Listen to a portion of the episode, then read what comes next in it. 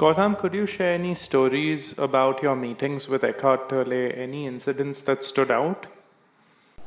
Yeah, there were two incidents. Actually, there were quite a few, but uh, it's quite funny. It's, he's quite a funny man. Huh? So, uh, one I remember, we were visiting him in Glastonbury. I think this was in two thousand four. A group of us uh, went, and I had looked up the internet, Google and all that stuff to see what's there to see in Glastonbury, and I found one man who was very knowledgeable. He would show us around. He was doing a day tour. So I fixed everything up and we'd see this, that, and the high point of the tour was the Glastonbury Tor, which is this hill, very sacred hill.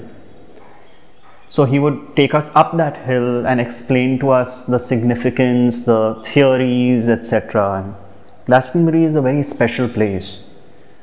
So all this was finalized. Now what happened was, the evening before, we had dinner with Eckhart in Glastonbury.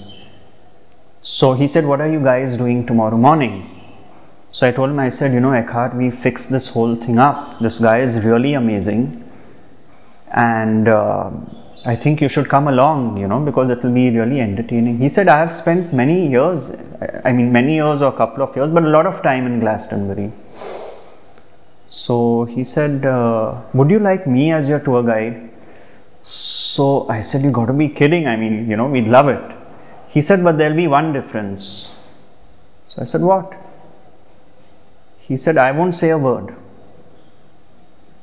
You know, so, I mean, naturally, I had to apologize profusely to the tour guide we set up, and I couldn't tell him the reason why, because he wouldn't understand it. But anyway, that was shelved.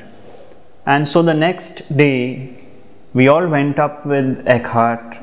It was, I think, a forty-five minute climb up the Tor, in complete silence, and I tell you, it was the best. It was true justice being done to that walk up the Glastonbury Tor. Words would have been superfluous, you know. And I really liked my time with Eckhart because my own nature was of being quiet. Even Ramesh would keep telling me, you know, you're a quiet boy. Even I was, when I was forty years old, no, when I was thirty-nine, he would still say, you're a quiet boy. That's my nature. So anyone who was also quiet was really something I resonated with, and I found that in Eckhart as well. Very quiet.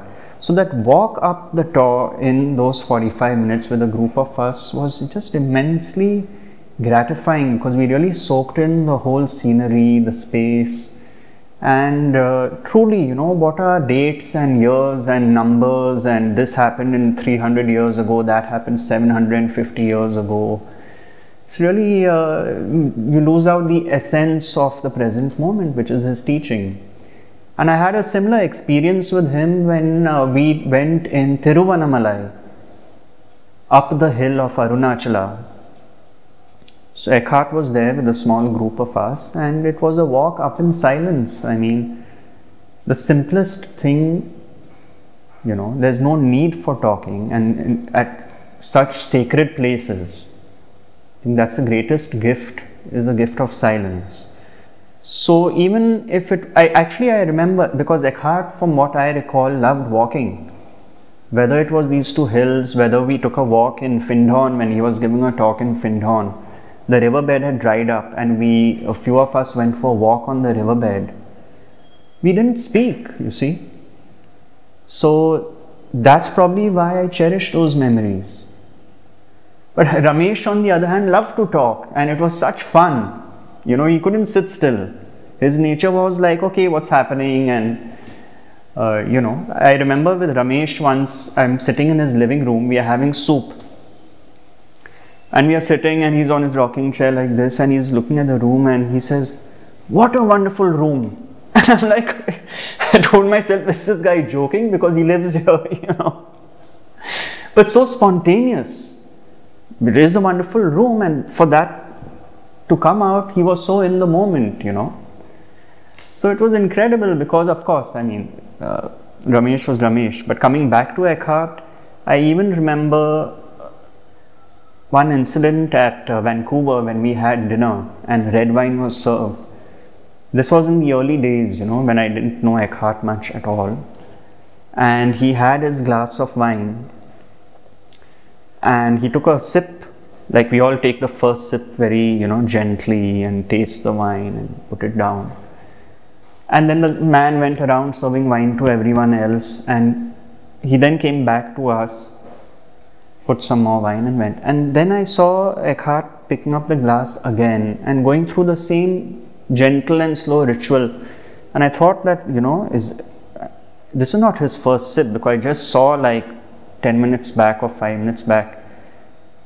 You know, so I looked at him, I said, Eckhart, just to clarify, you know, the, the kind of... Uh, the way you approached this sip of wine is incredible to see, but I think I saw it before. Is it a deja vu or what, you know?